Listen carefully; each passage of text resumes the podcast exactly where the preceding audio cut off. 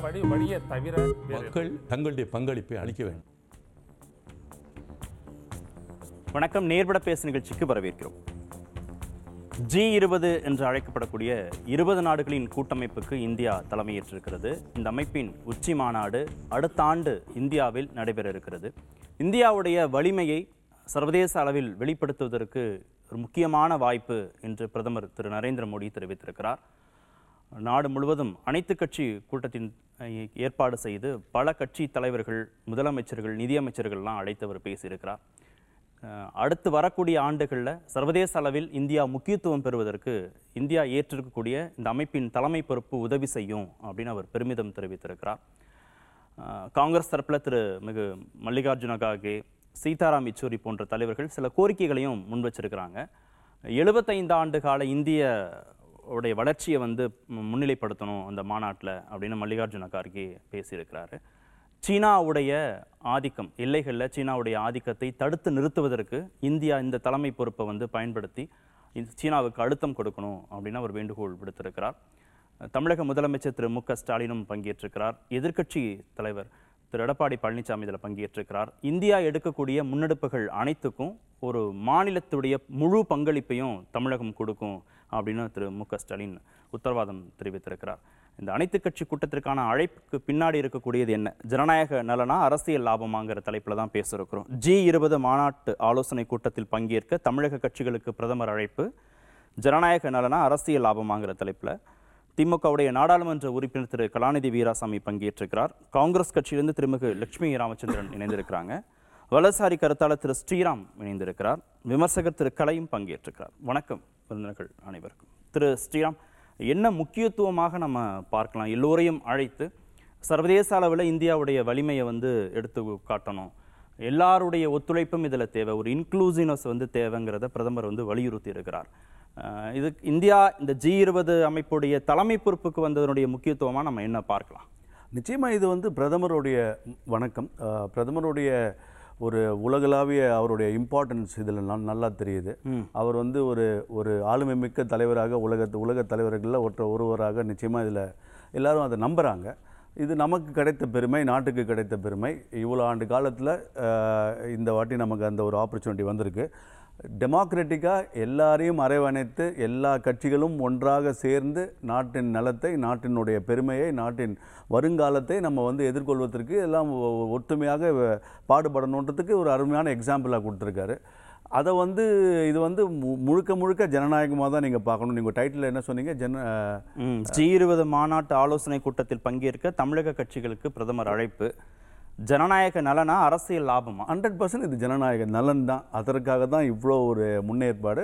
முதலமைச்சருடைய ஸ்டேட்மெண்ட்டும் வரவேற்கத்தக்கது. உண்மையாக எல்லா ஹண்ட்ரட் பர்சன்ட் கமிட்மெண்ட் கொடுத்துருக்காரு. இதுதான் நம்ம வந்து ஒரு ஜனநாயகத்தோட பியூட்டி. ஸோ இது வந்து இப்படி தான் நான் பார்க்குறேன் சைடில் அரசியல்னு யார் தான் அரசியலை எதில் வேணாலும் பார்க்கலாம் அது வந்து முதல் டார்கெட்டாக இல்லை. அது பார்ப்பவர்கள் பார்க்க தான் பார்க்க இல்லை இந்த லோகோவிலேயே வந்து தாமரை இருக்கு. அதை தவிர்த்திருக்கலாம். தேசிய மலர் அப்படின்னா கூட ஒரு கட்சியின் சின்னம் அப்படின்னா கூட அதை வந்து தவிர்த்திருக்கணும். வேறு ஏதாவது ஒரு லோகோவை பயன்படுத்தியிருக்கலாம் சின்னத்தை பயன்படுத்தியிருக்கலாம் அப்படின்னு மம்தா சொல்றாங்க. அதுக்கு ஏதாவது காரணம் இருக்கா? அதாவது இந்தியாவை முன்னிலைப்படுத்துவதற்கு பதிலாக பாஜக தன்னை முன்னிலைப்படுத்திக்குதா? பிரதமர் மோடி தன்னை முன்னிலைப்படுத்திக்கிறார்? அந்த மாநாட்டுக்கான தலைமை பொறுப்பு மூலம். இந்த மலர் தேசிய மலராக நேரு அவர்கள் அதை வந்து அனௌன்ஸ் பண்ணார். அப்போ பாஜக இல்லை அப்போ தாமரை சின்னம்னு ஒன்றும் இல்லை.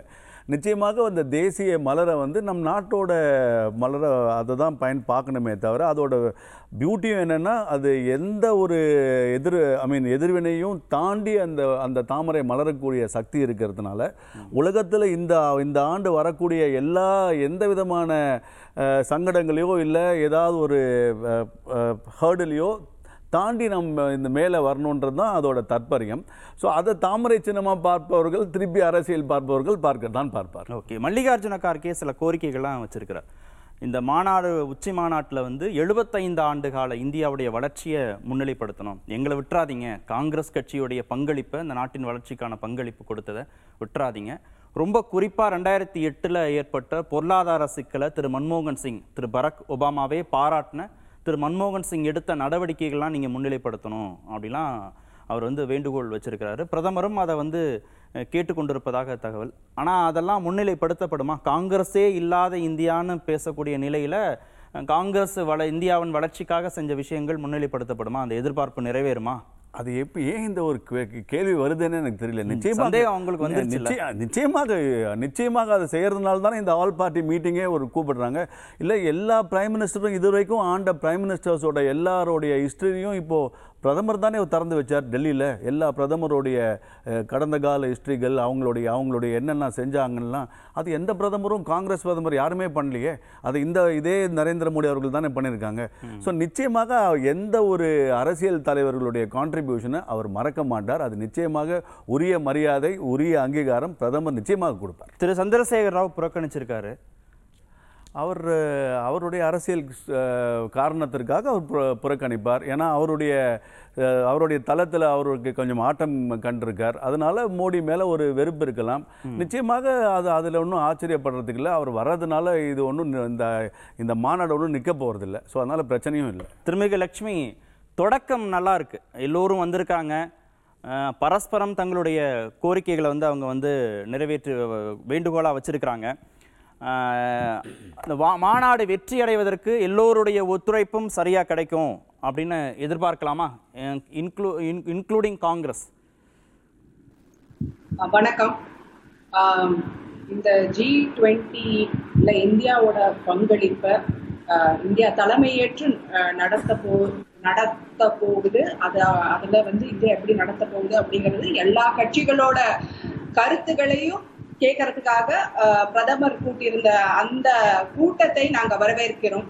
ஓகே இந்த பிரதமர் கூட்டியிருந்த அந்த எல்லா கட்சிகளோட கூட்டத்தையும் நாங்க வரவேற்கிறோம். அதனாலதான் காங்கிரஸ் கட்சி தலைவர் திரு. கார்கே அவர்கள் வந்து அதுல பங்களிச்சாங்க.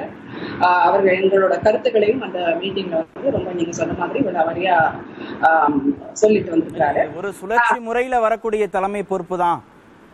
ஒன்றும் இது ஒன்றும் தகுதியின் அடிப்படையில் அந்த தலைமை பொறுப்பு ஒன்றும் வந்துடல ஒவ்வொரு வருஷமும் ஒவ்வொரு நாடு சுற்று அடிப்படையில வரும் அப்படின்னு சொல்லியிருக்காரு. அவ்வளவுதானா? அப்படிதான் அது வந்துருச்சா? தலைமை இந்தியாவுக்கான தகுதியா இல்லையா அது? ஒரு எஸ்எம்எஸ் இது நான் காமிக்கிறது தெரியுது இல்லையா? எல்லாருக்கும் ஒரு எஸ்எம்எஸ் வந்திருக்கும். நீங்க எல்லாரும் உங்க போன்ல செக் பண்ணிருந்தீங்கன்னா கூட ஒரு எஸ்எம்எஸ் வந்திருக்கும். அந்த எஸ்எம்எஸ்ல இருந்த வார்த்தைகளை நான் படிச்சிடுறேன். Day as India assumes the G20 presidency, a moment of pride for all Indians அப்படின்னு இருக்கு. ஜி டுவெண்ட்டியோட பிரசிடென்சி இந்தியா கிட்ட வந்திருக்கு. அப்படிங்கிறது ஒரு மகிழ்ச்சியான ஒரு நாட் ஏன்னா நம்ம இந்த வாய்ப்பை எப்படி பயன்படுத்த போறோம் அப்படிங்கறத பொறுத்து அது வந்து ஒரு pride event of moment of ப்ரைடா என்ன அப்படிங்கிற ரொம்ப பெருமை மிக்க ஒரு விஷயமா அப்படிங்கிறது வந்து இந்தியா அதை வந்து எப்படி பயன்படுத்த போறாங்க இந்த அரசாங்கம் அதை எப்படி பயன்படுத்த போறாங்க அப்படிங்கறத பொறுத்து இருக்கு. இது வந்து சுழற்சி முறையில தான் வந்திருக்கு. நீங்க சொன்ன மாதிரி ரொட்டேஷன்ல போன வருஷம் இந்தோனேஷியா கிட்ட இருந்தது இந்த வருஷம் இந்தியாவில இந்தியா கிட்ட வந்திருக்கு. இந்த இது இந்தியா வந்து கிட்ட வந்திருக்குன்னா அது என்ன அர்த்தம்? நம்ம தான் அந்த மீட்டிங்கை ஹோஸ்ட் பண்ணுவோம். இந்தியா பெரிய உலக உலக நாடுகள்ல இருக்கிற தலைவர்கள் பெரிய பெரிய நிறுவனங்கள் அவங்களோட பார்வைகள்லாம் நம்ம நம்ம மேல படும்.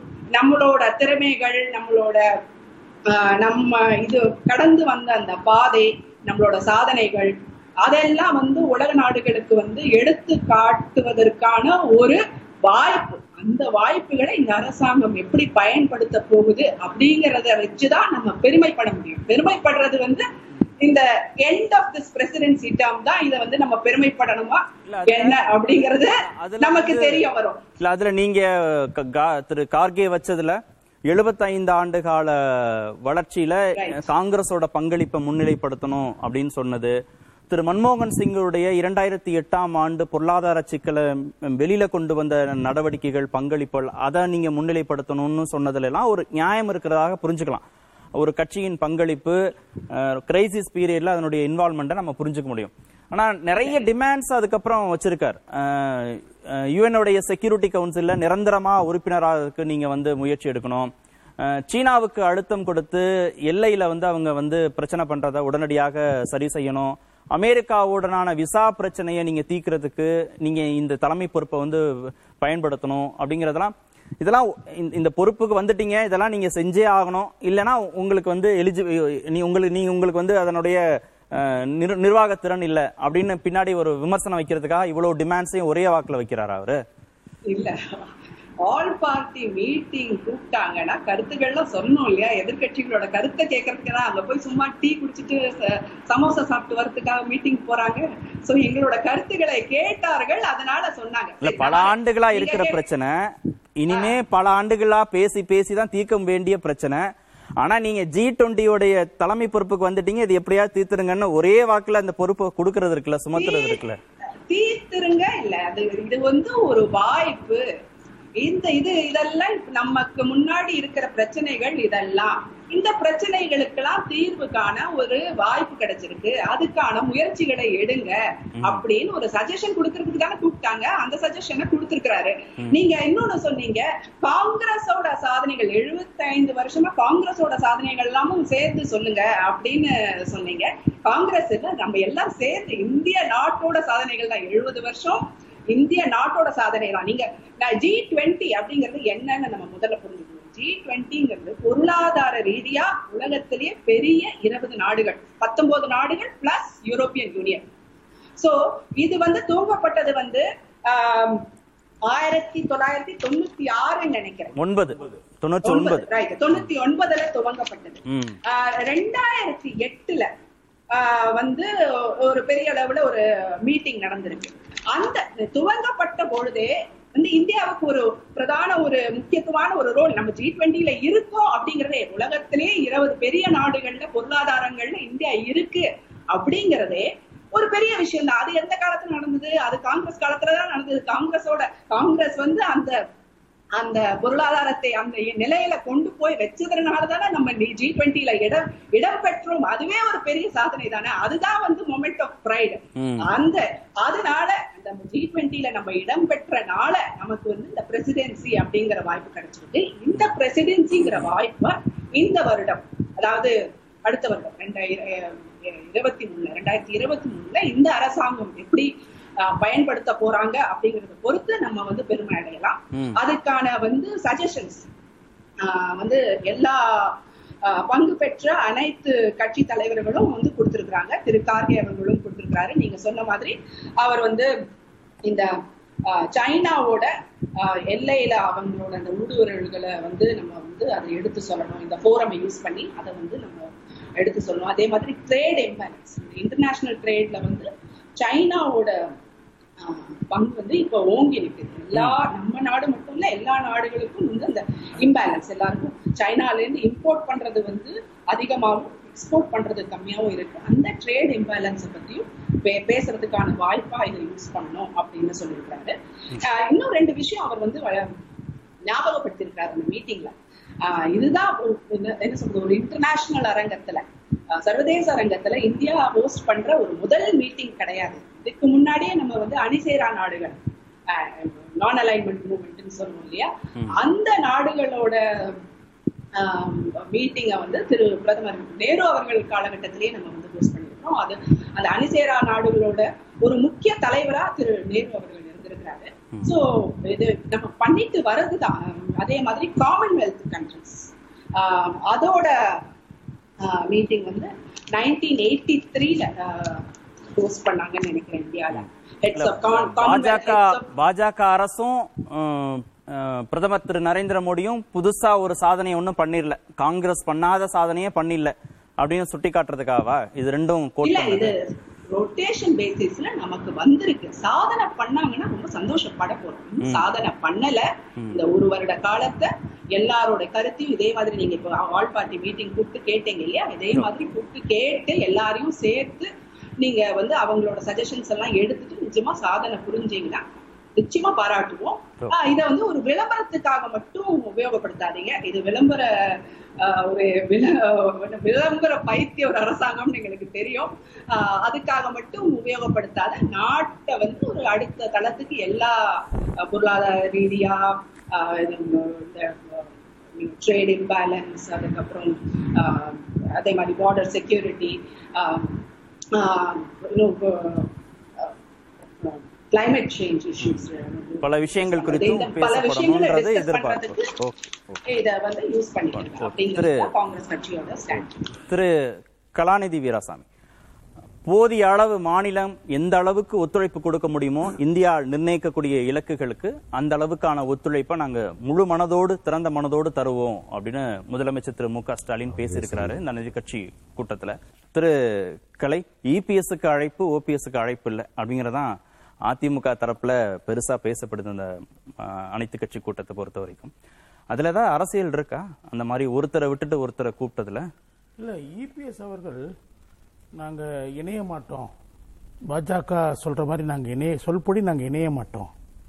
நாங்கள் கூட்டணியிலையும் அவங்கள சேர்த்துக்கிறதுக்கு தயாராக இல்லை. பாஜகவோட நாங்கள் கூட்டணி இருக்க விரும்புகிறோம் ஆனால் அதே சமயத்தில் அவங்க மற்ற மூவரோடு நாங்கள் கூட்டணி சேருவதற்கு தயாராக இல்லை. அதுவும் சரிப்படாதுன்னு தான் சொல்லிட்டாங்க.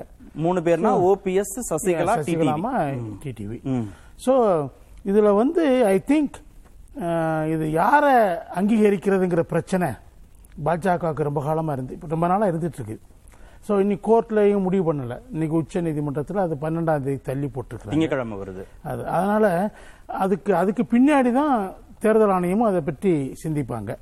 ஏதாவது இன்ஸ்ட்ரக்ஷன்ஸ் கொடுப்பாங்க. ஆனா இது ஒரு சமீஞ்சை மாதிரி தெரியாதா? மத்திய அரசு பாஜக வந்து திரு எடப்பாடி பழனிசாமி அங்கீகரிக்குது அப்படிங்கிறது ஒரு எலெக்ஷன் கமிஷனுக்கோ ஒரு கோர்ட். நடவடிக்கைகளுக்கோ ஒரு சமீஞ்சை மாதிரி தெரிஞ்சிடாதா அது? இதையெல்லாம் வச்சு கோர்ட்டுகள் தீர்ப்புதல் தீர்ப்புகள் எதிரொலிக்காது. தேர்தல் ஆணையம் அப்படிலாம் இதை வச்சு இது ஒரு ஈவெண்ட்டை வச்சு முடிவு பண்ண மாட்டாங்க. பட் என்ன இருக்குன்னா ஓபிஎஸ் இபிஎஸ் ஸ்டாண்டுக்கு எடப்பாடி அவருடைய ஸ்டாண்டுக்கு பாரதிய ஜனதா கட்சி ரிக்கன்சைல் ஆயிடுச்சு நான் நினைக்கிறேன். அதான் இது ஒரு பெரிய டேனர் ரவுண்டு தான். ஓபிஎஸ் அவர்களுடைய கேம்ப்ல ரொம்ப டிசரே வந்திருக்கு. ஏமாற்றங்கள் வந்திருக்கு எரிச்சல். அவங்க கடிதம் கூட எழுதியிருக்கிறாங்கன்னு சொல்லி கேள்விப்பட்டேன். கடுமையான இதை கண்டித்து கடிதம் எழுதியிருக்கிறாங்க. அவங்க இது நாள் வரைக்கும் தங் தாங்கள் தான் பாஜகவோட ரொம்ப நெருக்கமா இருக்கிறதா நினைச்சிட்டு இருந்தாங்க. அது திடீரென்று பார்த்தா பாஜக வந்து இல்ல இப்ப ஓபிஎஸ் தரப்புல அந்த டிமாண்ட் வைக்கிறாங்கல்ல ஒரு எம்பி இருக்காங்க நீங்க திருமாவளவன்லாம் அழைக்கப்பட்டிருக்கிறாரு ரவீந்திரநாத் அழைச்சிருக்கணும்ன்ற அந்த டிமாண்ட் சரியில்லைன்றீங்களா? திருமாவளவன் எம்பிங்கிற முறையில் அழைக்கப்படல. விடுதலை சிறுத்தைகள் கட்சியினுடைய தலைவர்ங்கிற முறையில் தான் எல்லாரையுமே நாற்பது கட்சிகளை இந்தியாவில் சூஸ் பண்ணியிருக்காங்க. அந்த நாற்பது கட்சிகளுடைய தலைவர்களை தான் கூப்பிட்டுருக்காங்க. இப்ப எடப்பாடி அவர்களுக்கு அனுப்பிய அந்த அழைப்பு கடிதத்தில் கூட இடைக்கால பொதுச் செயலாளர்னா இன்டரிம் ஜெனரல் செக்ரட்டரி ஏஐடிஎம்கே தான் போட்டு கூப்பிட்டுருக்காங்க. அப்ப யாரையும் எம்பிங்கிறதுக்காக யாரையும் கூப்பிடல. So recognition by only the parties are recognized அப்படி வரும்போது எப்படி இவரை இப்ப திடீர்னு சூஸ் பண்றாங்க? இது வரைக்கும் ஈக்குவல் டிஸ்டன்ஸ்ல ரெண்டு பேரும் வச்சிருந்தாங்க.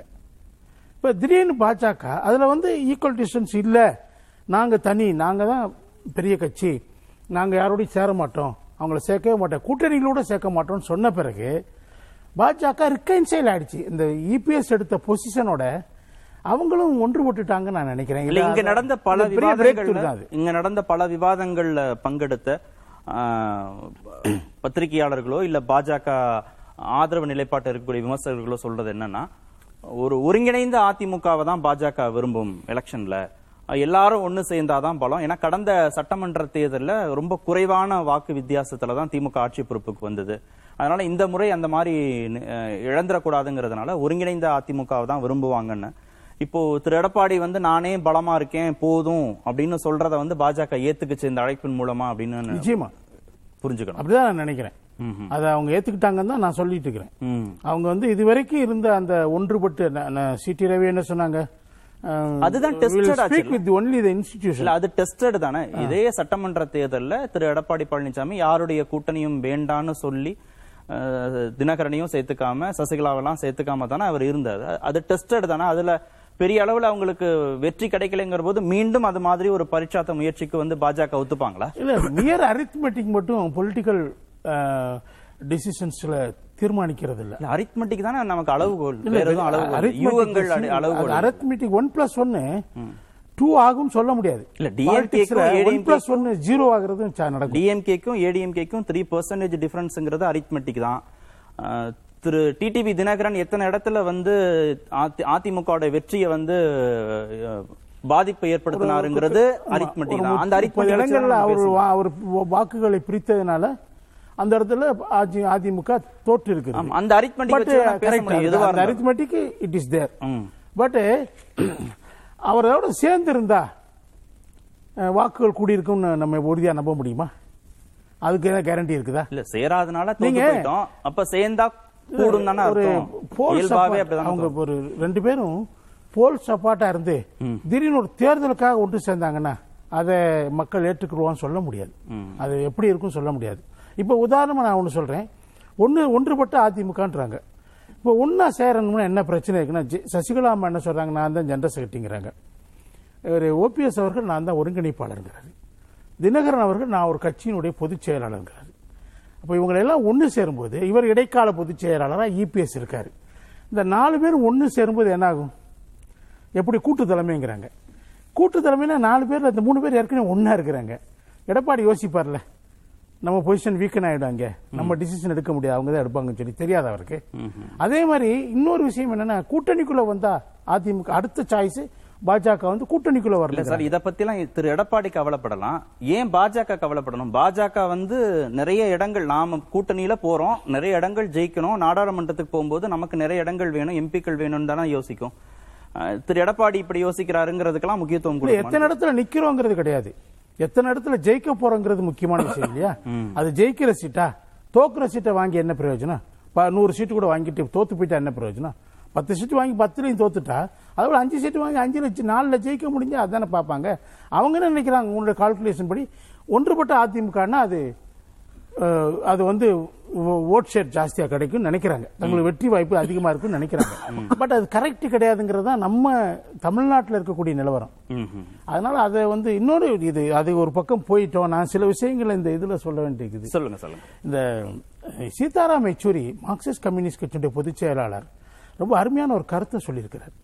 நீங்க வந்து இந்த பெரிய எக்கனாமிக் குரூப்புங்க இது வேர்ல்டுல கிட்டத்தட்ட 90% பர்சன்ட் ஆஃப் ஜிடிபி இந்த நாடுகள் இந்த நாடுகளுக்குள்ளே இருக்குது. ம்.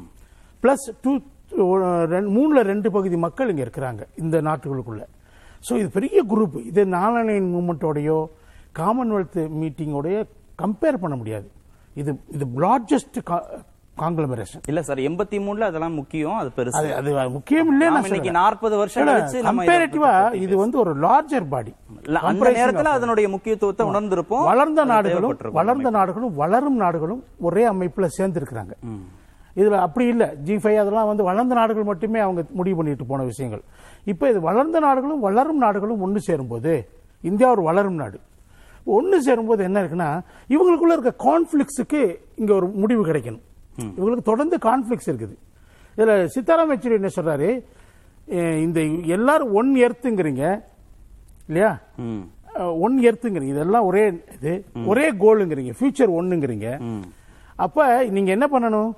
இந்த ஈக்குவாலிட்டி சமத்துவத்தை கொண்டு வரணும். எல்லா நாட்டு மக்களுக்கு இடையே எல்லா நாடுகளுக்கு இடையே முதல்ல சமத்துவத்தை கொண்டு வரணும். டிஸ்பாரிட்டி இருக்கு. உதாரணமா திரு கார்கே சொல்லியிருக்காரு இல்லையா? காங்கிரஸ் பிரசிடென்ட் சைனாவோட நம்ம ட்ரேட் இம்பேலன்ஸா இருக்குது. சைனாவோட யுஎஸ்னுடைய ட்ரேட இம்பேலன்ஸ் தான் இருக்குது. சமத்துவமா இல்ல. அதனால அந்த இடத்துல நம்ம அதை சரி பண்ண வேண்டியிருக்குன்னா சைனா கூட நம்ம பார்டர் டிஸ்பியூட்டை தீர்க்கிறதுக்கெல்லாம் இந்த இடம் இந்த ஃபோரம் உதவுமான்னு எனக்கு தெரியல. இப்போ யுக்ரைனுக்கும் ரஷ்யா ரஷ்யா இதில் வருது அமெரிக்கா வருது யூரோப்பியன் நாடுகள் வர்றாங்க ஐரோப்பிய நாடுகள். இதெல்லாம் வந்து யுக்ரைன் பிரச்சனை தீர்க்கறதுக்கு இந்த இடத்த இந்த இது பயன்படுமான்னு எனக்கு தெரியல. பட் எக்கனாமிக் கோஆபரேஷனுக்கு பெரிய அளவுக்கு இதுல வாய்ப்பு இருக்குது. இந்தோனேசியா தலைமை தாங்கிறத விட ரொட்டேஷன்ல வருதுன்னா கூட இந்தியா தலைமை தாங்கும் போது அது ஒரு பயனியரிங் மூமெண்டா மாத்துறதுக்கு வாய்ப்பு இருக்கு. வாய்ப்பு. இந்தியாவால. ஓகே. திரு கலாநிதி நம்ம ஒரே விஷயம் திரு கருணாநிதி கலாநிதிட்ட போறதுக்கு முன்னாடி ஒரே விஷயம். சுருக்கமா சுருக்கமா. இதுல ரொம்ப பாசிட்டிவா பேசணும் ஸ்டாலின் தான். ம். ரொம்ப பாசிட்டிவா அதான் அதான் நம்ம ஃபுல் கோஆபரேஷன் கொடுக்கிறோம் அவருக்கு குறிப்பா உலக வெப்பமயமாதலுக்கு எதிரான. அந்த எல்லா இந்தியாவினுடைய பிளட்ஜஸ் என்னென்ன நீங்க இலக்குகள். அந்த இலக்குகள் எல்லாம் அடையறதுக்கு நாங்க உதவி செய்யறோம்னு சொல்லியிருக்காரு ரொம்ப பாசிட்டிவா பேசணும் ஆமா. மாநில மாநில அளவுலயுமே நாங்க நிறைய முன்னெடுப்புகளை செஞ்சிருக்கிறோங்கிறதையும் அவர் வந்து கோட் பண்ணியிருக்கிறாரு ஒரு மாநிலத்துடைய பங்களிப்பு மத்திய அரசு எடுக்கக்கூடிய இந்த பங்களிப்போடு நாடுன்னு ஒரு இன்க்ளூசிவா பார்க்க வேண்டிய தேவை இருக்குங்கிறத திரு ஸ்டாலினுடைய பேச்சு வந்து புரிய வச்சிருக்கா திரு நான் பேசலாங்களா? கேக்குதுங்களா. கேக்குது கேக்குது. நீங்க பேசுறது. அனைவர் அனைவருக்கும் வணக்கம்.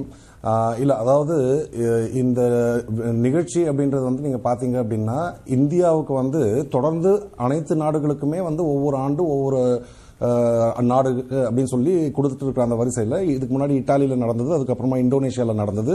இப்போ இந்தியாவில் நடக்குது அடுத்தது பிரேசிலுக்கு கொடுக்க போகிறாங்க இந்த வாய்ப்பு. ஸோ இது மாதிரி வந்து நம்ம இந்த மாதிரி அனைத்து நாடுகளுக்கும் ஒரு அங்கீகாரம் அப்படின்றது கொடுத்து அவர்களுக்கு வந்து இந்த நிகழ்ச்சியை ஏற்பாடு செய்வதால் அங்கே தொழில் வளரும் அப்படின்ற அந்த எண்ணத்தில் தான் வந்து இது செய்யப்பட்டிருக்கு.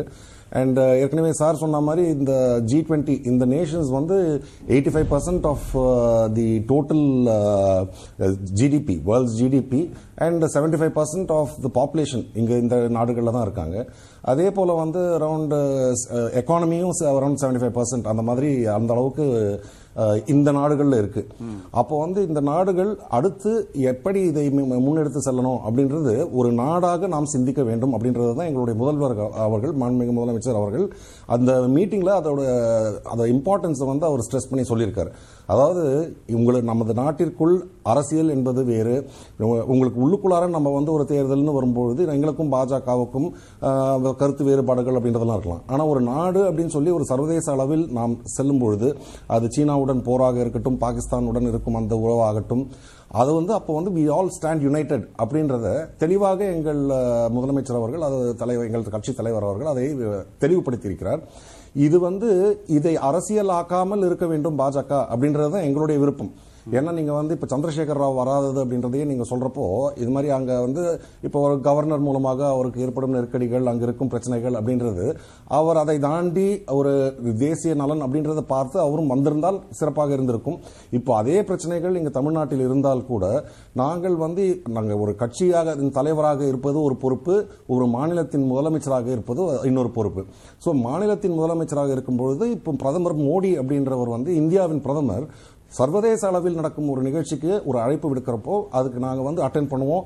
அதற்கு full cooperation we will extend our cooperation from Tamil Nadu அப்படின்றத வந்து தெளிவாக்கியிருக்காரு. இப்போ நீங்க பேசினப்ப கூட நீங்க சொன்னீங்க. அதாவது காங்கிரஸ் முக்து பாரத் அதாவது இந்த இந்தியாவில் காங்கிரஸே இல்லாத ஒரு நாடாக்குவேன் அப்படின்றது மோடி அவர்களும் பிஜேபியில் இருக்கிறவங்களும் சொல்றாங்க. அவங்க what they fail to understand is காங்கிரஸ்ல இருக்கிறவர்களும் இந்த நாட்டில் இருக்கும் பிரஜைகள் அந்த கட்சியும் அந்த கட்சிக்கும் அவர்தான் இப்போ வந்து அடைக்கலம் கொடுக்க வேண்டிய ஒரு நிலையில் இருப்பவர் அது மாதிரி வந்து ஒரு காங்கிரஸ் முக்து பாரத் அப்படின்றதெல்லாம் பேசாமல் தவிர்ப்பது. இப்போ நாங்கள் வந்து என்றைக்குமே அதிமுகவை நாங்கள் அழித்து விடுவோம். தமிழ்நாட்டில் அதிமுக இருக்கக்கூடாது அப்படின்றதான் சொன்னதில்லை. அவர்களுக்கும் என்ன தேவையோ அதை எங்க கிட்ட சொன்னாலும் ஒரு முதலமைச்சர் என்ற பார்வையில் அவர் எதை செய்து கொடுக்க வேண்டியது அப்படின்றது எப்படி முதலமைச்சருக்கு அவருடைய பணியோ அதே போல பிரதமர் அவர்களும் காங்கிரஸ் என்ற ஒரு எதிர்க்கட்சி அவர்கள் கம்மியான ஒரு எம்பிஸ் இருக்காங்க அப்படின்றதுக்காக சொல்லி அது ஒரு 50 எம்பிஸ் இருக்காங்க அப்படின்னா அதை நீங்க வந்து இக்னோர் பண்ணிட்டு போக முடியாது. நீங்க அவர்களுடைய தமிழ்நாட்டுல பாஜக வரக்கூடாது. வளரக்கூடாதுன்னு சொல்றீங்கல்ல? நினைக்கிறீங்கல்ல? அதிமுக இருக்கட்டும் நினைக்கிறீங்க. இல்ல நாங்க எப்பவுமே ஆனா தமிழ்நாட்டுல பாஜக நாங்க வளரக்கூடாது. நாங்க தமிழ்நாட்டுல அது காலூன்றி விடக்கூடாதுன்ற எண்ணம் இருக்குல்ல உங்களுக்கு? இல்லை கால் ஊன்றி விடக்கூடாதுன்னா இப்போ உங்களுக்கு வந்து அது ஒரு டூ பர்சன்ட் ஆஃப் ஓட்ஸ் அப்படின்ற மாதிரி இருக்கு. நாங்கள் இப்போ வந்து பாஜகவில் வந்து சட்டமன்ற உறுப்பினர்கள் ஒரு நாலு பேர் இருக்காங்க. இப்போ பாஜகவில் இருக்கும் கட்சிக்காரர்களுக்கு ஏதாவது பிரச்சனை என்று வந்தால் கூட அதற்கும் எங்கள் முதலமைச்சர் அவர்கள் தான் இ- நீங்க அதை வந்து ரெண்டா இது நீங்க பார்க்கணும். ஒரு கட்சி வளர்ச்சி அப்படின்றதப்போ பார்க்குறப்போ நாங்க திராவிட முன்னேற்ற கழகம் வந்து எங்கள் சித்தாந்தங்களுடன் இருக்கும் தோழமை கட்சிகள் எங்களுடைய வளர்ச்சி மற்ற எ- எங்களுக்கு எதிர்த்த சித்தாந்தம் அதாவது இந்த மத மதத்தை வைத்து அரசியல் செய்பவர்கள் இதை போன்ற ஒரு சித்தாந்தம் உடையவர்கள் அப்படின்றது வந்து தமிழ்நாட்டில் அந்த அந்த மாதிரி ஒரு பிரச்சனை வந்துவிடக்கூடாது ஏன்னா இவர்கள் மதத்தை வைத்து செய்தால் அடுத்தது கலவரங்கள் இதை போன்ற ஒரு இதுதான் வந்து பாஜகவின் அரசியல். இது வந்து பல இடங்களில் நம்ம ஏற்கனவே பார்த்துருக்கோம். அதனால வந்து தமிழகத்தில் திராவிட முன்னேற்ற கழகத்தின் சித்தாந்தம் அப்படின்றது ஒன்று இருக்கு. நாங்கள் வந்து எங்கள் வளர்ச்சியையும் எதிரணியில் இருப்பவர்களின் அந்த சித்தாந்தங்களையும் எ- அதாவது எதிர்த்து மக்களை எங்களுடன் அழைத்து செல்ல வேண்டும் அப்படின்றது எந்த கட்சிக்குமே எண்ணம். இப்ப பாஜக வந்து அவர்கள் வளர்வதற்காக அவர்கள் முயற்சி செய்வார்கள். மக்கள் அதற்கு முடிவளி முடிவளிப்பார்கள் என்ன தீர்ப்பு சொல்வாங்கன்றது மக்கள் கையில் தான் இருக்கு. திரு ஸ்ரீராம் விளம்பர அரசு எல்லாத்தையும் விளம்பரம் பண்ணும் இந்த அரசு. அதனால தன்னை விளம்பரப்படுத்தி இருக்கிறதுக்கு இந்த பொறுப்பை தலைமை பொறுப்பை பயன்படுத்தக்கூடாதுன்னு ஒன்று இன்னொன்று காங்கிரஸுடைய முயற்சிகள்னால தான் நம்ம ஜி இருபது கூட்டமைப்புக்குள்ளேயே வர முடிஞ்சது. அதனால காங்கிரஸ் இந்த நாட்டின் வளர்ச்சிக்காக செய்த பங்களிப்பு காங்கிரஸ் அரசாங்கம் எடுத்த முன்னெடுப்புகள் முயற்சிகளையும் பிரதானப்படுத்த வேண்டிய தேவை இருக்கு. அது நியாயமான கோரிக்கைகள் தான் அப்படின்னும் லட்சுமி கரெக்டு நான் அதை மாற்று கருத்தே இல்லை. அதை நிச்சயமாக அது அதை நம்ம இங்கே புறக்கணிக்க போகிறாங்கன்னு சொல்லலை. ஆனால் காங்கிரஸ் ஜி டுவெண்ட்டிக்கு வந்ததை ஒரு பெருமையாக நினைக்கிற அவங்க அந்த தலைமை பொறுப்பு ரெண்டாயிரத்தி ஒம்போதுலேருந்தே ஒரு ஒரு வருஷத்துமா கொடுத்து ஏன் அந்த இருபது வருஷம் அந்த பதினெட்டு வருஷம் காங்கிரஸ் ஆண்ட காலத்துல ஏன் கொடுக்கலன்ற கேள்வியும் நான் கேட்கலாம் இல்லையா? சோ உங்களுக்கே அப்ப மனசு வர மாட்டேங்குது திரு நரேந்திர மோடி அவருடைய காலத்துல இதை கொடுத்துருக்காங்கன்னா இது ரொட்டேஷன்ல வரும் ரொட்டேஷன்ல வரணும்னா உங்களுக்கு வரலையே. நீங்க ரெண்டாயிரத்தி ஒன்பதுல இருந்து இது ரொட்டேஷன்ல போயிட்டு இருக்கு நீங்களும் தான் இருந்தீங்க. அப்ப ஏன் உங்களுக்கு கொடுக்கலன்ற ஒரு கேள்வி வருமா இல்லையா? சோ அதை நீங்க வந்து அவங்கள்ட்ட அதை நீங்க ஆதர அத- அதை நீங்க ரெக்கக்னைஸ் பண்ணணும்னா இதையும் அவங்க ரெக்கக்னைஸ் பண்ணணும். அதுதான் எம் பாயிண்ட் லட்சுமி அதுல ஏதாவது மெத்தடாலஜி இருக்கா? அந்த தலைமை பொறுப்புக்கு கொடுக்கறதுல? ரெண்டாயிரத்தி ஒன்பதுல இருந்து உங்கள்கிட்ட கொடுக்கலன்றாங்களே. எனக்கு தெரிஞ்சு அந்த மாதிரி எதுவுமே இல்ல. நரேந்திர மோடி அவர்கள் இல்ல. எக்ஸ் ஒய் இசட் யாரு பிரதமரா இருந்தாலும் இந்தியாவோட டேர்ன் வரும்பொழுது இந்தியாவுக்கு தலைமை பொறுப்பு கிடைக்கும். திரு ஸ்ரீராம் அவர்கள் பிரதமரா இருந்திருந்தா கூட கிடைச்சிருக்கும். உங்களோட டேர்ன் வர்றதுக்காக வெயிட் நீங்க இது ரொட்டேஷன்ல வர விஷயம் தான் கன்வீனியன்ஸ் வந்தா ராகுல் காந்தியை தவிர யாருமே அந்த பதவிக்கு லாயக்கே இல்லைன்னு உங்களுடைய உங்களுடைய டேர்ன் தொடங்கிட்டாரு. சரி, இது இ- இது இது இந்த இந்த வருஷத்துல ரெண்டாயிரத்தி இருபத்தி ரெண்டுல யார் இருந்தாலும் அவங்களுக்கு வந்திருக்கும். ஆ சரி ஓகே. ஸோ அது அவங்களுடைய பார்வை. நான் இது இப்படி தான் பார்க்குறேன் நீங்கள் இதை வந்து இந்த ஜி டுவெண்ட்டியில் வந்து இதை இன்னொரு முக்கியமான விஷயம் பிரான்ஸ் பிரசிடென்ட் மேக்ரான் சொல்லியிருக்கிறது. இந்த யு யுக்ரைன் வாரை இன்னைக்கு ஒருத்தர் ஒருத்தர் இந்த தீர்க்க முடியும்னு சொன்னால் அது மை ஃப்ரெண்ட் மோடியால தான் முடியும்னு. இதே ரஷ்யன் பிரசிடென்ட்டும் மோடி அவர்களை பேசுவதை இந்த யுக்ரைன் வாரை பத்தி பேசினா மோடி அவர்கள் பேசுவதை மட்டும்தான் அவர் என்டர்டெயின் கூட பண்றாரு. ஸோ ஆகையினால இவர் உலக தலைவர்னு இந்த ரெண்டு பெரிய கண்ட்ரி பிரசிடென்ட் சொல்லக்கூடிய நிலைமைக்கு இன்னைக்கு மோடி வந்திருக்கிறது. சில பேருக்கு பிடிக்காம இருக்கலாம். அதுதான் ஆனால் பிரதமருடைய இன்னைக்கு ஸ்டேச்சர் இன்னைக்கு. இன்னைக்கு இந்த அவர் நிச்சயமாக இந்த ஒரு வாரை வந்து முடிவுக்கு கொண்டு வருவார். அமைதியை நிலைநாட்டுவார். யூரோப்லன்னு சொன்னது Macron Macron French president so ஆகையினால இந்த ஒரு இந்த ஒரு பொசிஷனை வந்து நம்ம இது இட்ஸ் வெல்கம் பொசிஷன் இந்தியாவுடைய கோல் அப்படின்னாலோ இந்தியா இலக்குகள் நிர்ணயிக்குது அப்படின்னா இது எல்லா மாநிலங்களும் இன்க்ளூசிவா வந்து தானே நீங்க ஹண்ட்ரட் பர்சன்ட் எல்லா ஒரு ஒரு ஸ்டேட்டும் இதுல இம்பார்ட்டன்ட் ஒரு ஒரு ஸ்டேட்டோட கான்ட்ரிபியூஷனும் இதுல இம்பார்ட்டன்ட் இதுல வந்து வெறும் பிரதமருக்கு மட்டும்தான் இது என்னமோ கிரெடிட் இல்லை every state plays a important role அவங்க சொன்னாங்க கார்கே அவர்கள் வந்து சைனா இதை இதை தீக்க எல்லை பிரச்சனையை தீர்க்கணும் அதை தீர்க்கணும் இதை தீர்க்கணும் எழுபத்தஞ்சு வருஷமா நீங்க என்ன தீர்த்தீங்க? நீங்க அதே சைனா பிரச்சனை நீங்க தீர்க்க விடலையே. முப்பத்தி ரெண்டாயிரம் கிலோமீட்டர் ஆல்மோஸ்ட் இமாச்சல் பிரதேஷ் மாதிரி ஒரு நிலத்தை நீங்க ஹேண்ட் ஓவர் பண்ணீங்களே சரி இந்தியா உள்ள இருக்கிற ஒரு விஷயம் ஆர்டிகல் த்ரீ செவன்டி அது எந்த உலக நாடும் சம்பந்தப்பட்டது இல்ல நம்மளுடைய உள்நாட்டு பிரச்சனை அதை உங்களால தீர்க்க முடிஞ்சதா? நீங்க வந்து பிரதமருக்கு இதை பண்ணலன்னா உங்களுக்கு பிரச்சனை உங்களுக்கு வந்து நீங்க இதை சரியா கையாளலன்னு சொல்றவங்க. பாஜக நீங்க ஏன் முதல்ல பண்ணல? பாஜகவுடைய பொலிட்டிக்கல் ஸ்டேட்மெண்ட் என்னவா இருக்கும்னா காங்கிரஸ் இல்லாத இந்தியா கழகங்கள் இல்லாத தமிழ்நாடு அப்படிதான் இருக்கும். ஆனா இன்னைக்கு இந்த மாதிரி ஒரு முன்னெடுப்பை எடுத்த உடனேயே காங்கிரஸ் தரப்புல இருந்து அதுக்கான ப- பங்களிப்பை நாங்க கொடுக்குறோம். இதெல்லாம் செய்யணும்னு சஜஷன் சொல்றாங்க. திரு ஸ்டாலின் வந்து என்ன எந்த இலக்க இந்தியா நிர்ணயிக்குதோ அந்த இலக்குக்கு நாங்க முழுமையான பங்களிப்பை நாங்க தர்றோம் அப்படின்றாங்க. அப்போ இன்க்ளூசிவ்னஸை வந்து இன்னும் கொஞ்சம் பரந்துபட்ட பார்வையோடு பார்க்க வேண்டிய தேவை இருக்கா பாஜகவுக்கு? இதுக்கு மேல ஒரு இன்க்ளூசிவ் தாட் ஒரு ஒரு ஒரு ஒரு பிரைம் மினிஸ்டருக்கு எல்லா பார்ட்டியோட இம்பார்ட்டன்ஸும் வேணும் அவங்களுடைய கான்ட்ரிபியூஷன் வேணும்னு கூப்பிட்டு தான் இதை பேசுறாரு நிச்சயமாக எல்லா ஸ்டேட்டோட இம்பார்ட்டன்ஸையும் அவர் புரிஞ்சவர் இதுக்கு மேல எப்படி அவர் வந்து இந்த என்ன? காங்கிரஸ் ப்ரொஜெக்ட் பண்ணணும்னு நீங்க சொல்றீங்கன்னு. காங்கிரஸ் இல்லாத இந்தியா கழகங்கள் இல்லாத good. என்னது அது அது வந்து பொலிட்டிக்கல் ஸ்டேட்மெண்ட்ஸ் அது அது வந்து ஒரு அதாவது அந்த கட்சிகள் ஆட்சிக்கு வராமல் செய்ய வேண்டும் என்ற ஒரு ஸ்டேட்மெண்ட்டை தவிர அந்த கட்சிகள்லாம் அழிஞ்சு போகணும்னு அவர் மீன் பண்ணல காங்கிரஸ் முக்த் பாரத்னா காங்கிரஸ் இந்தியாவில் எந்த மாநிலத்திலயோ இல்ல இந்தியாவையோ ஆள வேண்டாம் என்பதுதான் அவங்க தானே. இன்னைக்கு நாங்க- அதே மாதிரி கழகங்களையும் அவர் சொல்றாரு அவங்க அவங்க தானே நாங்க இன்னைக்கு வர்றோம். நீங்க என்ன கோல் செட் பண்றீங்களோ நாங்க உங்க கூட டிராவல் பண்றோம்னு அவங்க அவங்க தானே வராங்க. நிச்சயமாக நிச்சயமா. அதனால தான் அதனால நீ இல்ல நாங்க வந்து உங்களை முக்த பாரத்னு சொல்லிட்டோம் அதனால நீங்க வர வேணாம்னு சொன்னாரா பிரைம் மினிஸ்டர் அதே கார்கே அவர்கள் தானே உள்ள கூப்பிடுறாரு. அந்த பொலிட்டிக்கல் ஸ்டாண்ட் வேற திரு இந்த கவர்மெண்ட் ஸ்டாண்ட் வேற. பொலிட்டிக்கல் ஸ்டேட்மெண்ட் வேற. கழகங்கள் இல்லாத தமிழ்நாடு காங்கிரஸ் இல்லாத இந்தியாங்கிற பொலிட்டிக்கல் ஸ்டேட்மெண்ட் வேற ஆனா நாடாக உன்னை பிரதிநிதித்துவப்படுத்துற போது அதற்கு எல்லோரும் வேணும் அப்படின்னு நினைச்சு அனைத்து கட்சி கூட்டத்தை கூட்டி எல்லாரையும் சேர்ந்து அழைச்சிட்டு போறது இலக்க நோக்கி அப்படிங்கிறது வேற சாரி விட்டு விட்டு கேக்குது எனக்கு இல்ல இப்போ நீங்க வந்து கேட்ட கேள்வி எனக்கு சரியா கேட்கல திருப்பி சொல்லவா? எனக்கு ஸ்ரீராம் அவர்கள் சொன்னதை வந்து திருப்பி கொஞ்சம் சொல்லவா? கேள்வி. அது கொஞ்சம் திருப்பி சொல்றீங்களா அந்த கேள்வி காங்கிரஸ் இல்லாத இந்தியா கழகங்கள் இல்லாத தமிழ்நாடு அப்படின்லாம் சொல்ற பொலிட்டிக்கல் ஸ்டேட்மெண்ட் பாஜகவுடைய பொலிட்டிக்கல் ஸ்டேட்மெண்ட் வேற. ஆனா ஜி டுவெண்டி அதுக்குன்னு ஒரு இலக்குகள் நிர்ணயிக்கிற போது எல்லோரும் வேணும். எல்லாருடைய பங்களிப்பு வேணும். காங்கிரஸோட பங்களிப்பை நாங்க சொல்லுவோம். திரு ஸ்டாலின் கொடுக்கக்கூடிய வாக்குறுதிகளை உத்தரவாதத்தையும் ஏத்துக்கிட்டு எல்லாரும் சேர்ந்து பயணிக்கணுங்கிறது வேற. அரசா பாக்குறதுங்கிறது வேறன்றாரு திரு ஸ்ரீராம். இல்லை அதாவது நீங்கள் அது மாதிரி தான் பார்க்கணும் அப்படின்றது தான் நாங்கள் வந்து தொடர்ந்து அதை வலியுறுத்திக்கிட்டு இருக்கோம். அது பிரதமர் அவர்கள் பல நேரங்களில் அதை போல் செய்வதில்லை அப்படின்றது தான் வந்து எங்களுடைய வருத்தம். ஒரு அது ஒரு குற்றச்சாட்டாக கூட நாங்கள் சொல்லியிருக்கோம் பல கணக்கு விஷயங்களில். இப்போ ஒரு மாநிலத்திற்கு சுயாட்சி அப்படின்றது நாங்கள் எந்த அளவுக்கு அது முக்கியம்? இப்போ அவர் சீஃப் மினிஸ்டராக இருந்தப்போ குஜராத்தில் அங்கே வைஸ் சான்சலர்ஸ் எல்லாம் வந்து குஜராத் மட்டும்தான் எனக்கு தெரிஞ்சு ஒரே ஸ்டேட் வேர் வைஸ் சான்சலர்ஸ் எல்லாமே வந்து ஸ்டேட் கவர்மெண்ட்டே வந்து அப்பாயிண்ட் பண்ணணும் அப்படின்றது. வேற எந்த மாநிலத்துக்கும் அந்த உரிமை இல்லை. ஸோ ஒரு சிஎம்மாக இருந்த பொழுது அவர் எப்படி வந்து ஒரு ஒன்றிய அரசாங்கம் இருக்க வேண்டும் என்று எதிர்பார்த்தாரோ அவர் பிரதமர் ஆனதுக்கு அப்புறமா அந்த மாதிரி இல்லை அப்படின்றது தான் எங்களுடைய குற்றச்சாட்டு. அந்த குற்றச்சாட்டுகளை மீறி அவர் வந்து இது இந்தியா இது அனைவரும் ஒன்றாக பயணிப்போம் என்று சொல்வாரேயானால் அதுக்கு அதை வந்து நாங்கள் கண்டிப்பாக வரவேற்கிறோம். அதே போல மாநிலங்களுக்கு உண்டான முக்கியத்துவத்தையும் அவர்களுக்கு தேவையான பொருளாதாரம் போன்ற அனைத்து விஷயங்களிலும் அதாவது இப்போ இந்த கவர்னர் இப்போ பண்ற பிரச்சனைகள் இதை வச்சு அரசியல் செய்யறது இதையெல்லாம் கூட ஒரு நாட்டின் வளர்ச்சி அப்படின்றத பார்த்து இப்போ ஒவ்வொரு மாநில அரசாங்கமும் தேர்ந்தெடுக்கப்பட்ட மாநில அரசாங்கத்தை எதிர்த்து நீங்கள் இருக்க வேண்டாம் அப்படின்றது நீங்க கவர்னர் கிட்ட சொல்லலாம். இப்போ இந்த இந்த ஒரு பர்டிகுலர் நிகழ்ச்சியை பத்தி பாத்தீங்கன்னு அப்படின்னா ஸ்ரீராம் சொன்னது ஒரு ரெண்டாயிரத்தி எட்டுல நீங்க ஏன் வாங்கல? இந்த இது வந்து நீங்க இந்தியாவுக்கு வாங்கியிருக்க வேண்டியதானே அப்படின்னா ஒரு சின்ன தகவல் சொல்லிடுறேன். இது வந்து இது பதினெட்டாவது கூட்டம் இப்போ நடக்கிறது. இந்த இருக்கிறதே மொத்தமாகவே பத்தொன்பது கண்ட்ரீஸ் தான் இந்த ஜி டுவெண்ட்டின்றதுல இருக்கு. நீங்க அப்போ இன்னும் விட்டு போனது வந்து இரண்டு மூன்று நாடுகள் அப்படின்னு இருக்கிறப்போ நீங்க இந்த வருஷம் இல்லைன்னா அடுத்த வருஷம் அப்படின்றது இந்தியாவுக்கு கண்டிப்பாக வர வேண்டிய ஒரு காலம்.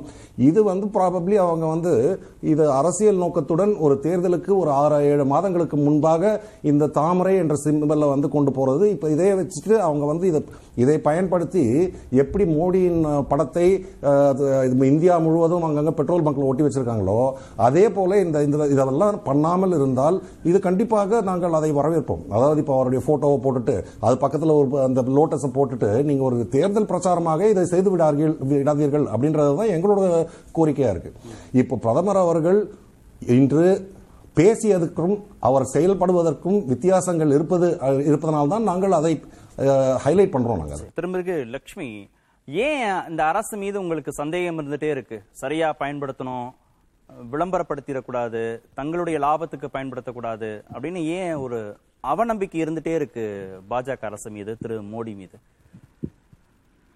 அவங்களோட ட்ராக் ரெக்கார்டு தான். ஏற்கனவே கலாநிதி சார் சொன்ன மாதிரி அஹ், அவங்க வந்து ஒவ்வொரு இந்த மாதிரி பெரிய ஈவெண்ட்ஸையும் வந்து அவங்க அவங்களோட சின்னம் அவங்களோட கட்சியோட ஒரு பிரச்சார பிரச்சாரத்துக்கான தளமா தான் அவங்க வந்து உபயோகப்படுத்தியிருக்காங்க. அதே மாதிரி இந்த ஒரு போரத்தையும் வந்து ஒரு எலெக்ஷனுக்கான ஒரு ஒரு பிரச்சார தளமா யூஸ் பண்ணிடக்கூடாது அப்படிங்கிற ஒரு பயம்தான். அது அது நான் இன்னும் ரெண்டு முக்கியமான விஷயங்கள். இந்த இந்த இந்த ஃபோரம் வழியா நம்ம சாதிக்கக்கூடிய ரெண்டு முக்கியமான விஷயங்களை நான் வந்து பகிர விரும்புறேன். சார் பேசும்போது சொன்னாரு இந்த மாதிரி பார்டர் செக்யூரிட்டி இஷ்யூஸ் எல்லாம் வந்து சால்வ் பண்றதுக்கு இது வந்து ஒரு ஃபோரமா அமையுமா அப்படிங்கிறது எனக்கு தெரியாதுன்னு சொன்னாரு. Actually border security and economy பொருளாதாரமும் பார்டர் செக்யூரிட்டியும் வந்து ரொம்ப க்ளோஸ்லி ரிலேட்டட் நம்ம இது வந்து இந்த யுக்ரோ யுக்ரைன் ரஷ்யா போர் நடக்குது இல்லையா? அதுலேருந்தே நமக்கு தெரியுது. அந்த என்டையர் சப்ளை செயின் வந்து அஃபெக்ட் ஆயிருக்கு. என்டையர் சப்ளை செயின் அஃபெக்ட் ஆகினால வந்து எப்படி வந்து உலக நாடுகளுக்கு வந்து பெட்ரோல் டீசல் ஏற்றுமதி இறக்குமதியா இருக்கட்டும். சின்ன சின்ன விஷயங்கள். ஃபார் எக்ஸாம்பிள் உணவு தானியங்கள். எத்தனையோ சின்ன நாடுகள் இன்னைக்கு வந்து சிங்கப்பூர்ல அவங்களுக்கு வந்து கோதுமை கோதுமை மாவு எதுவுமே கிடைக்காது. வீட் ஃப்ளவர் கிடைக்கிறதெல்லாம் வந்து ரொம்ப கஷ்டம். ஏன்னா அது வந்து சிங்- சிங்கப்பூர் வந்து இம்போர்ட் டிபெண்ட் அவங்களுக்கு வந்து ர- யுக்ரைன்ல இருந்து வர்ற கோதுமை வர வரமாட்டேங்குது. வர மாட்டேங்குது இந்தியா வந்து நம்ம வந்து நாங்க தான் வந்து வீட் எக்ஸ்போர்ட்டர் ஆஃப் த வேர்ல்ட் அப்படின்னு சொல்லிட்டு ஒரு நாளைக்கு வந்து பியூஷ் கோயல் அவர்கள் வந்து அனௌன்ஸ் பண்ணாரு. அனௌன்ஸ் பண்ணிட்டு அடுத்த நாள் பாத்தீங்கன்னா நம்ம டொமஸ்டிக் மார்க்கெட்ல வந்து கோதுமையோட விலை வந்து ஏற ஆரம்பிச்சிருச்சு. உடனே என்ன பண்ணாங்க? யூட்டர்ன் அரசாங்கம் என்ன பண்ணாங்க? அடுத்த வாரமே அவங்க வந்து வீட் எக்ஸ்போர்ட்டையே பேன் பண்ணிட்டாங்க. சோ இந்தியாவில இருந்தும் சிங்கப்பூருக்கு வந்து இப்ப வந்து கோதுமை போகிறது இல்லை அதனால சிங்கப்பூர் மாதிரி சின்ன நாடுகள்ல வந்து உணவு தானியங்களுக்கே வந்து பிரச்சனைகள் இருக்கு. அது கம்ப்ளீட்லி இம்போர்ட் டிபெண்ட் அவங்க வந்து கோதுமை அதெல்லாம் அந்த நாடு வந்து ப்ரொடியூஸ் பண்றது இல்ல அவங்க வந்து மற்ற நாடுகள்ல இருந்தா பெரிய நாடுகள்ல இருந்தா அவங்களுக்கு வருது. சோ இந்த மாதிரி so what I'm trying to say is இந்த பார்டர் செக்யூரிட்டி அதுவும் பொருளாதாரமும் ரொம்ப ரொம்ப அஹ், பிணையப்பட்ட விஷயங்கள். அதனால சைனாவோட இன்கர்ஷன்ஸ பத்தி வந்து பேசுறதுக்கான தளம் இது இல்ல அப்படின்னு நம்ம சொல்லிட முடியாது. திரு கலை இந்த தான் அதை தளத்தையும் நம்ம. திரு- கலை தான் கேட்போம். response அ தான் நான் சொல்றேன். அவர்ட்ட அதுக்கு கேட்டு அதுக்கு கேட்டு ரெஸ்பான்ஸ் அதான் சொல்றேன். Yes yes and I have one more point to make நீங்க இந்த பேண்டமிக் கோவிட் நைன்டீன் பேண்டமிக் அப்புறம் ப்ரொடெக்ஷனிசம் அதாவது ஒவ்வொரு நாடும் வந்து அவங்களோட பொருளாதாரத்தை வந்து ஸ்ட்ரெங்தன் பண்றதுக்கு தான் வந்து முடிவுகள் எடுக்கிறாங்க. அது சார்ந்து தான் முடிவுகள் எடுக்கிறாங்க. அவங்க வந்து இந்த குளோபலைசேஷன் அப்படிங்கிறது வந்து அது ஒரு ஒரு ஒரு விதமா அது வந்து அஃபெக்ட் ஆயிருக்கு. ஒரு- நம்ம மாதிரி ஒரு நாடு வந்து இன்வெஸ்ட்மெண்ட்னாலையும் ஃபாரின் இன்வெஸ்ட்மெண்ட்னால வளருது. இன்னொன்று வந்து எக்ஸ்போர்ட்ஸ்னாலையும் வளருது. இது ரெண்டும் நமக்கு ரொம்ப முக்கியம். இன்டர்னல் எக்கானமி எவ்வளோ முக்கியமோ அந்த அளவுக்கு வந்து எக்ஸ்போர்ட்ஸும் முக்கியம் இன்வெஸ்ட்மெண்ட்டும் முக்கியம். ஆனா இந்த கோவிட் நைன்டீன் இந்த நாள வந்ததுனால அந்த சப்ளை செயின் எஃபெக்ட் ஆனனால அது அது- அது மட்டும் இல்ல இந்த போர்னாலையும் நாளையும் ஒவ்வொரு நாடும் வந்து அவங்க நாடை மட்டும் பத்தி யோசிக்கிறாங்க. வந்து இப்ப நம்ம பார்த்தோம் அமெரிக்கால என்ன பண்ண பண்ணாங்க? அவங்களோட இன்ஃபிளேஷன் அவங்க நாட்டுல வந்து இந்த விலைவாசி உயர்வு கட்டுப்படுத்தாத ஒரு அளவுக்கு போன உடனே அவங்க வந்து டாலரை எப்படி ஸ்ட்ரென்தன் பண்ணணும் அப்படிங்கறத மட்டும்தான் பெட்டு யோசிச்சாங்க. பெட்ரோல் அவங்களோட அவங்களோட சென்ட்ரல் பேங்க் யோசிக்க ஆரம்பிச்சது. அதை வந்து கண்ட்ரோல் பண்ணாங்க. அதோட அளவுகோல மார்க்கெட்ல இருக்கிற அளவுகோலை கண்ட்ரோல் பண்றதுக்கு அவங்க எல்லா ஸ்டெப்ஸும் எடுத்தாங்க. அதனால நம்ம என்ன பா என்ன பார்த்தோம்? இந்திய ரூபாயோட மது மதிப்பு வந்து குறைஞ்சிட்டே போச்சு. ஏன்னா எண்பத்தி ரெண்டு ரூபாய் எண்பத்தி மூணு ரூபாய் ஒரு டாலருக்கு விலை. சோ இந்த மாதிரி ஒரு ப்ரொடெக்ஷனிசம் மென்டாலிட்டி வந்து உலகத்துல வந்து கூடிட்டே போகுது.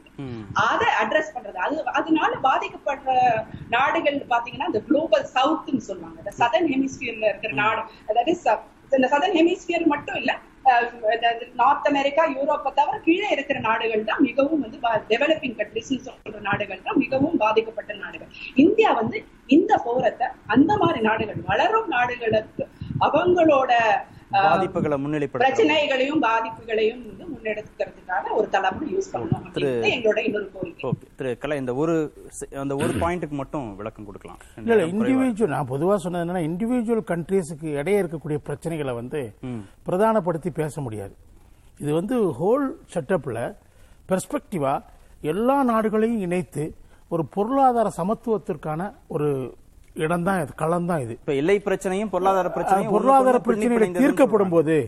சமத்துவமான பொருளாதாரத்தை நோக்கி நம்ம செல்லும் போது இந்த எல்லை பிரச்சனைகள் ஓரளவு தீர்ந்து தீர்ந்துடும் ஆட்டோமேட்டிக்கா உக்ரைன் வார வந்து இந்தியா வந்து தலையிட்டு ரஷ்யா நிறுத்த முடியுமா என்பதெல்லாம் இந்த இதுல முடிவு பண்ணக்கூடிய விஷயமா நான் நினைக்கல. அது தனியா செய்ய வேண்டிய விஷயம்.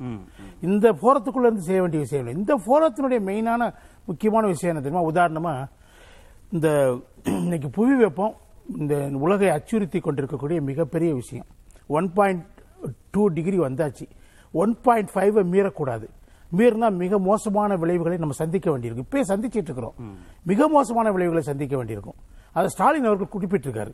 அந்த நீங்க புவி வெப்பத்து விஷயத்துல கியோட்டா புரோட்டோகாலில் ஏத்துக்கிட்ட விஷயம் என்னன்னா காமன் அண்ட் டிஃபரன்சியேட்டட் ரெஸ்பான்சிபிலிட்டிங்கிறத அப்ப அன்னைக்கு அந்த கான்செப்டை ஏத்துக்கிட்டாச்சு எல்லா நாடுகளும். ஃபஸ்ட்டு அதுதான் அந்த சம்மிட்டு அது பின்னாடி கோபன் ஹேகன்லையும் எவ்வளவு பணம் கான்ட்ரிபியூட் பண்ணணும்? இந்த கிளைமேட்டை அதிகப்படுத்தாமல் இருப்பதற்கு கார்பன் கட் பண்ணுறதுக்கு வளரும் நாடுகளுக்கு இல்லாட்டி வளராத நாடுகளுக்கு வளரும் நாடு வளர்ந்த நாடுகள் எவ்வளவு பணம் அவங்க பின்பற்றதே கிடையாது. அதை அதை வந்து அவங்க மீறுறாங்க. அந்த நிதியை செலவு பண்றது நிதியை. பண்ண மாட்டேங்கிறாங்க பண்ண தொடர்ந்து மீறிட்டே மாட்டேன்றாங்க. இருக்கிறாங்க இந்தோனேஷியால வந்து நடந்ததுல வந்து 52 தீர்மானம் போட்டு அதுல ஒண்ணு கூட வந்து இன்னும் அதாவது அவங்க செய்யறது இல்ல. பாலி பாலி நீங்க சொல்ற பாலி சம்மிட் ரொம்ப ரொம்ப தூரம் போக வேண்டியது இருக்கு. நேரம் குறைவா இருக்கு அதெல்லாம் வந்து ரிசால்வ் பண்றதுதான் இதனுடைய முக்கியமான விஷயமா இருக்கும் ஒழிய நான் சொன்னபடி வளர்ந்த நாடுகளுக்கும் வளரும் நாடுகளுக்கும் இருக்கக்கூடிய அந்த பிரச்சனையை தீர்ப்பதற்கான பொருளாதார சமத்துவத்திற்கான ஒரு முனைப்பு தான் இதில் பெரிய அளவுக்கு எடுக்கப்படும். ஓகே. நன்றி. நிகழ்ச்சியில் பங்கேற்ற அனைத்து விருந்துகளுக்கும். நேர்பட பேச நிறைவு பெறுகிறது எதிர்த்து பேசிட்டு